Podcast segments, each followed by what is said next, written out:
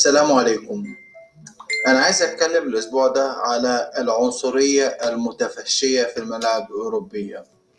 طبعا بسببها توقفت مباراة باريس سان جيرمان الفرنسي مع فريق تركي هو اسطنبول باشاكشهير بسبب لفظ عنصري توجه به الحكم الرابع للمباراة إلى مساعد المدرب وهو من أصل كاميروني. الحقيقة أنه ليست هذه أول حادثة في الملاعب الأوروبية أو العالمية، ولن تكون الأخيرة، رغم مظاهر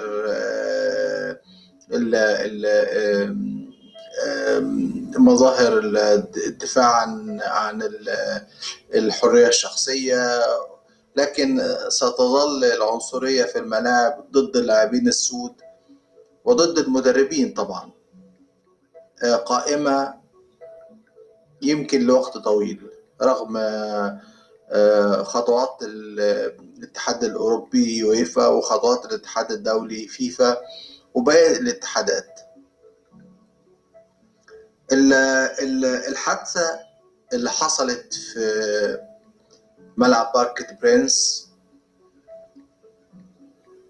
وبطلها حكم روماني تعبر عن عنصرية دفينة في مش عايز اقول العالم كله بس دول اوروبا الشرقية بالذات، ومش عايز برضو اظلم دول اوروبا الشرقية كلها لانه فيها آه، لاعيبة وناس آه، بشر ملونين، آه، لكن ال ال لكن ال لكن ال العنصرية زادت معدلاتها مؤخرا. هي بالتحديد طبعا آه، يعني كانت في القلوب لكن لا, لا تظهر علنا، وده راجع لأسباب كتيرة جدا من بينها العقوبات وما شابه ذلك. لكن اللاعبين الموهوبين سواء أصحاب البشرة السمراء أو الملونين بيحاولوا دفع عن نفسهم خلال الفترة الأخيرة، لكن أن تصل إلى درجة الانسحاب من الملعب هي دي جديدة. وإن كانت المباراة أعيدت في اليوم التالي وفاز بها باريس سان جيرمان كما نعلم، لأن لاعبته مهاراتهم أعلى بكتير من لاعبي الفريق التركي، وحظيت بمظاهر كثيرة جدا من بينها آم آم من بينها ال ال ال ال ال ال الاحتفال ضد العنصرية اللي شفناها جميعا. لكن هل تنتهي هل ستنتهي قريبا العنصرية؟ لا، لن تنتهي، فهي في القلوب أولا.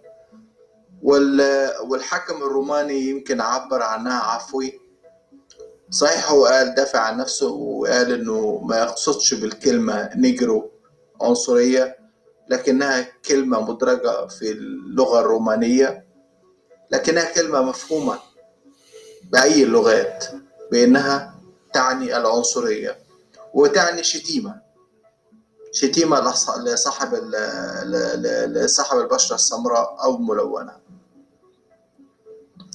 إزاي تنتهي العنصرية؟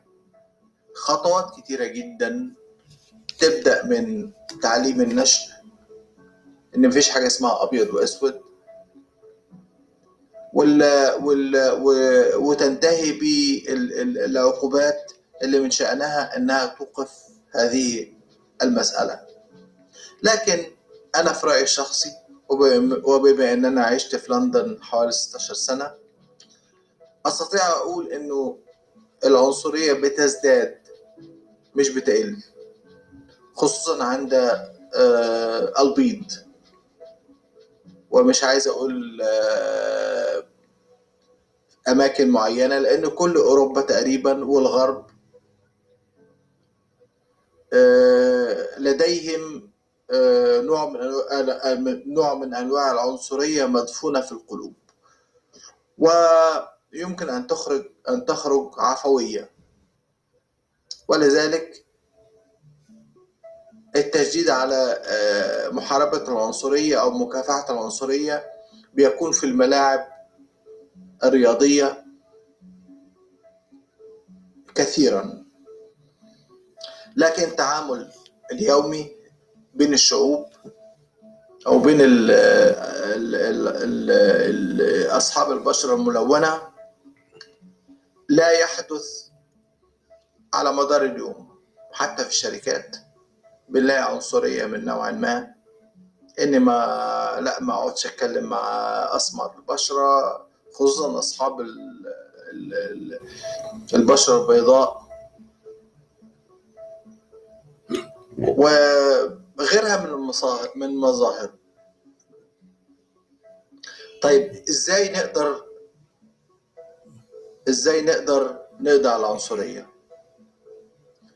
زي ما قلت قبل كده، البدء في القضاء على العنصرية بيتم من الصغر، من التعليم.